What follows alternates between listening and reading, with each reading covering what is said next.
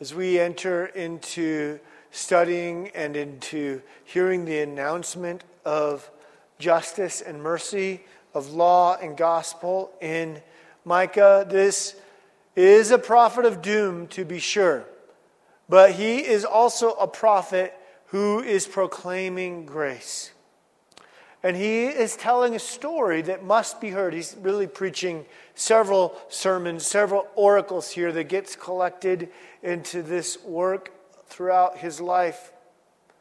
But he begins in verse 1 and 2 and 3 and 4. He wants us to hear. He wants us to hear who is speaking. He has a story to tell, and he wants us to know who's telling it. I can still smell, speaking of campfires and storytelling, the campfire smell and the warmth of the fire colliding with the chill of the outside as I went to outdoor education camp as a young boy. And I can still remember the vibrato of Mr. Sullivan's voice as he told stories that captured our imagination. I wanted to be a storyteller like that. I couldn't wait to be a storyteller like that. Today, the same technology that allows us to be connected during these social distant days allows not just one storyteller, but many, right? We all get to tell the story. We don't just read a book on Kindle, we can, we can publish one on Kindle. We don't just get to watch movies on YouTube, we get to make our own movies. That's why it's called YouTube, right? We don't just get to hear about stories, we get to tell our own on podcasts. We don't just get to listen to others' music, we can post our own on SoundCloud. And so the listeners have become the tellers. And in so many ways, we've become storytellers ourselves. And so, because of that, there are so many voices out there, even in epic storytelling stories that have become part of our culture, stories like Star Wars. My son tells me that, and he enjoys being one himself, that there are many theorists out there about stories like Star Wars. Theorists not in the scientific field, but in the storytelling field. Theorists of, uh, of imagination who think about, well, what could happen next in the story? And they tell those stories on podcasts and YouTube channels. They theorize what maybe should have happened or what could happen. They make their own fan movies. So much so that my head turned and spun one day when he said, Well, that story's not canon. I said, What? Canon? I'd only understood canon up till then and only used that word in the context of the canon of God's Word, the authorized version. But Star Wars fans are wise to note that as they make all of these different theories and different paths and different fan stories, they need to remember what the authorized version is. And so they call it, among the dedicated fans, the canon. And isn't it interesting? As so many voices come at us today in our world, as so many voices came at Israel, now no longer Israel now, Judah in the south and Israel to the north. And when he talks about Samaria, he's talking about the, the capital in the northern kingdom. And he talks about Jerusalem in Micah, he's talking about the capital to the southern kingdom. And so, they who hear so many voices then, and we who hear so many voices now, we have to ask this question What canon are you listening to? What's the authorized version? What voice are you hearing? And so that question comes before us today. And Micah says, The voice that you need to hear, O people of God, O Samaria, O Jerusalem, O Albuquerque, is the voice of the one true God.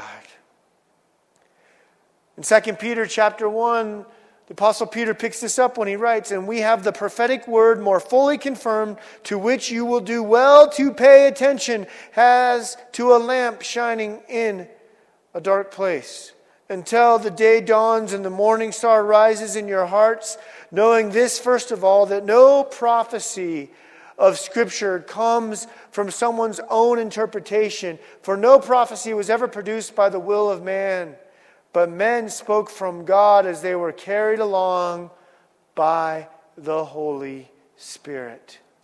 And it's the Holy Spirit who speaks to Micah, through Micah, to the people there eight centuries before Christ. And the same Holy Spirit who speaks to us now through Micah on this day, yes, the prophet of doom in 2020. And he speaks to us yet today. And as we listen to this prophet, as we listen to the Holy Spirit today, let's discern the canon, the authorized version, the one that brings the full counsel of God. The full counsel of God, both the, the justice and the mercy, not one or the other. We need to listen to both, as we sometimes call it in uh, our Lutheran services law and gospel. And so, is it the law and gospel that we're hearing? Or are we making some other new high places, new other places of worship, as Micah will talk about? I know Israel did, that's the kingdom to the north, and I know Judah did, that's the kingdom to the south. Samaria and Jerusalem both were guilty of worshiping other gods and other idols and making other things their high places. There are so many voices speaking to them then, so many voices speaking to them now. Let's pick on uh, young people, 15 to 23 year olds, one researcher pointed out. Listen to all kinds of voices, in particular, voices on a screen. About 2,767 hours worth in a given year. Compare that to 191 hours on average of spiritual content. It's a lot of voices to sift through. But before we pick on those 15 to 23 year olds, let's remember that how many of us start our day on social media or in the newspaper or on cable news instead of in the Word of God? Oh, there's voices coming at us too. Yes, indeed, we need to sift through all those voices to hear the author and perfecter of our faith, the canon, the authorized voice. And that authorized voice is proclaiming justice and mercy, law and gospel, to put under it all that we do at work, all that we do in schooling, all that we do in governing, all that we do in parenting, all that we do in retiring, all that we do in grandparenting, all that we do in friending. Yes, all that we do in all kinds of ing words, all that we do even in worshiping. And so when our story is focused, and oftentimes, let's face it, you and I, we like to, we like to trend to one or the other. I like that idea of justice so I can point to the people over there and tell you how bad they are. And I like the idea of mercy because, oh, those laws, they're so outdated. Come on, just let's go with the gospel, right? Micah is a prophet who refuses to allow us to do one or the other, to speak to just Jerusalem or Samaria but to speak to each of us. We can't just point to the other guy. You know, when we Christians just tell one side of the story and we look at a godless world through the same eyes as some of those in Jerusalem did and say, Look at those people in Samaria, aren't they getting it wrong? Micah says, No, Jerusalem, the, the, the conviction is coming to you too. Do we, like Micah, actually weep over a godless world around us and pray for it? And love it and love our neighbor and proclaim the good news of justice and mercy, the good news of law and gospel? Or are we, as one scholar put it, more heartless than that and denounce the sins of a culture but make little effort to point out the way to God's mercy? Friends, we can't reject and can never reject God's law because, as Luther points out, it diagnoses our sin. It lets us know our brokenness. It doesn't allow us to just do whatever we want, whether it is in business and just call it, well, that's just business and leave it there, or whether it's in ignoring the needy and poor among us, or whether it's in choosing what we take in on a screen, or, or what it is we do with our sexual ethics, or our, or our, our ethics at school, or wherever it may be. We need that law to diagnose us. But that's not the end. It diagnoses us, it gives us a diagnosis, but then a prescription. And the prescription is mercy God's mercy, the gospel. Look, I know it's hard to tell the truth when everyone has their own canon, right? And sometimes we confuse agreement with truth.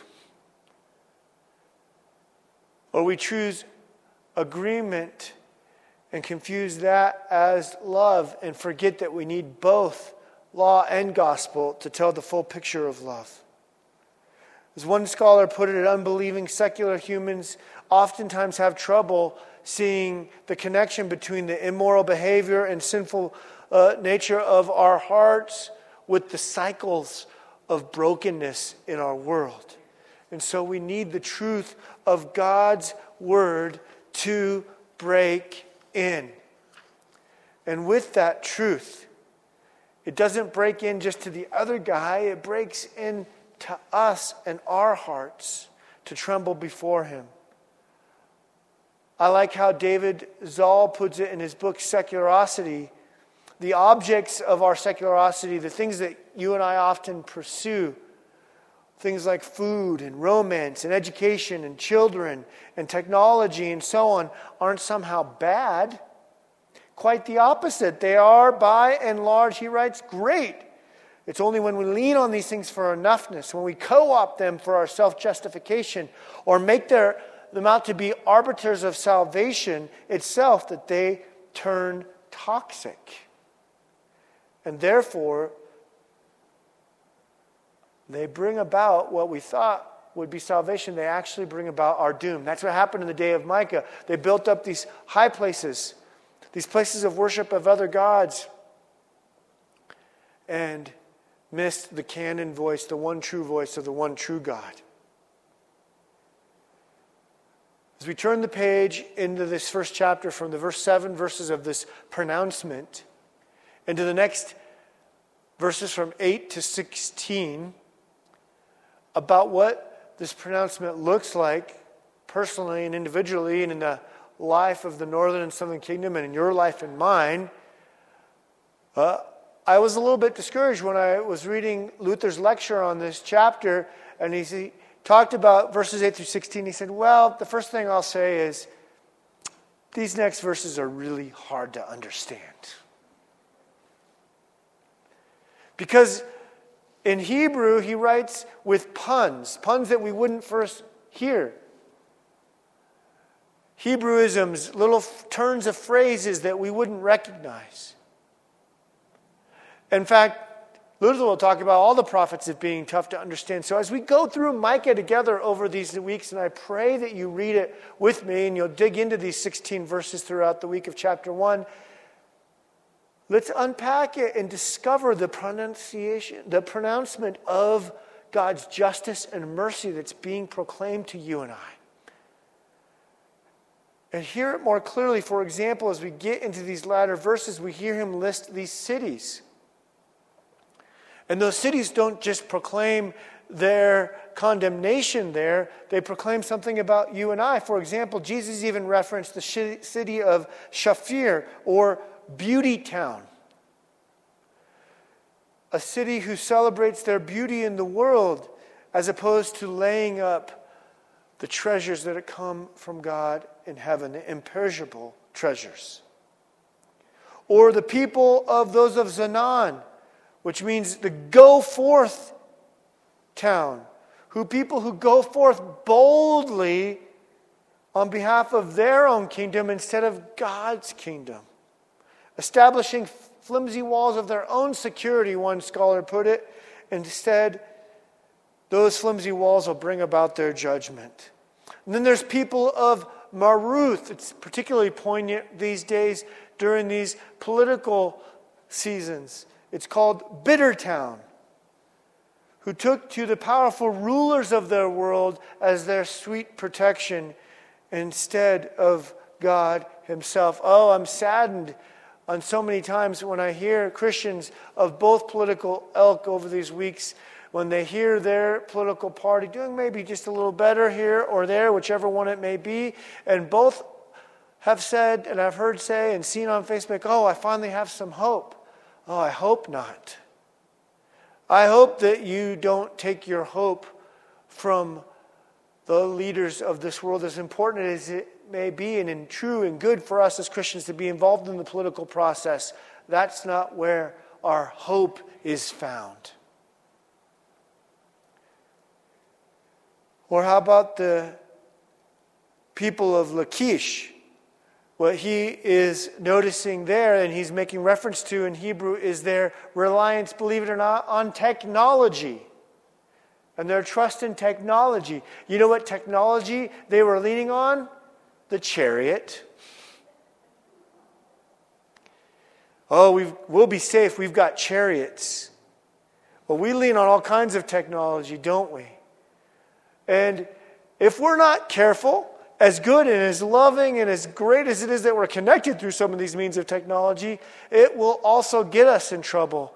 And you can see all the kinds of ways it can, don't you?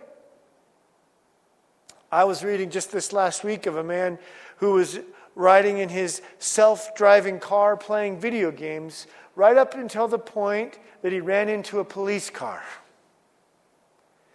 Oh, yeah, if we're not careful with these good things, they'll become high places, and a crash is coming. Or rulers like those in Mareshah, the possession town, who took possession by conquest, by any means. Oh, when we go after things that, well, it's good for me, so I should be allowed to take it however I can, right? Oh, Micah, as we'll go through this book, he's tough on governing leaders and priests, none of us will be out from under the justice of God. Because, as he'll write, they no longer are in God's habitation. We heard that in the psalm as well. Their citizenship is being taken from them. And so you might be asking at this point, where's the hope? As Micah wails and laments, well, the hope begins with his very name. His name itself, Micah, is a Hebrew sentence. A Hebrew sentence which means, Who is like our God? Who is like our God who brings both justice and mercy? Who is like our God ultimately revealed in the one who would come to restore all things in Jesus. For Jesus didn't tolerate sin when he was on the cross. He didn't tolerate our sin, he died for it. That's how serious he takes justice, how serious he takes the law. And when Micah and Psalm 79 talk about being brought down to the foundation, Jesus talked about that too, didn't he? He said, when this temple is torn down, in three days it'll be risen up. You see, the author of the canon, the author and perfecter of our faith, he's the only one that can bring us up out of the rubble of our sin. And through the power of the resurrection, bring us, diagnosed by justice, diagnosed by the law, to mercy, to the gospel. The gospel builds us up. And the weight then is no longer on your shoulders. How well you parent, how good you are at work. The weight of your salvation isn't upon you, it's on the shoulders of Christ Himself. And then we can really live under justice and mercy. And so, as you read in verse 16 of Micah and you hear this call to radical repentance, It is a call to turn back to the author of our canon, the author, the one voice that Micah invites us to listen to, the Holy Spirit, the Word of God. To remember that He has already done the work on the cross to build you back up again. So, indeed, we will discover as we go through Micah our mess. And our mess is plentiful. But we'll also encounter God's masterpiece. And that masterpiece leads us to mercy, leads us to Jesus, leads us to a little town in Bethlehem where all things will be made new. Amen.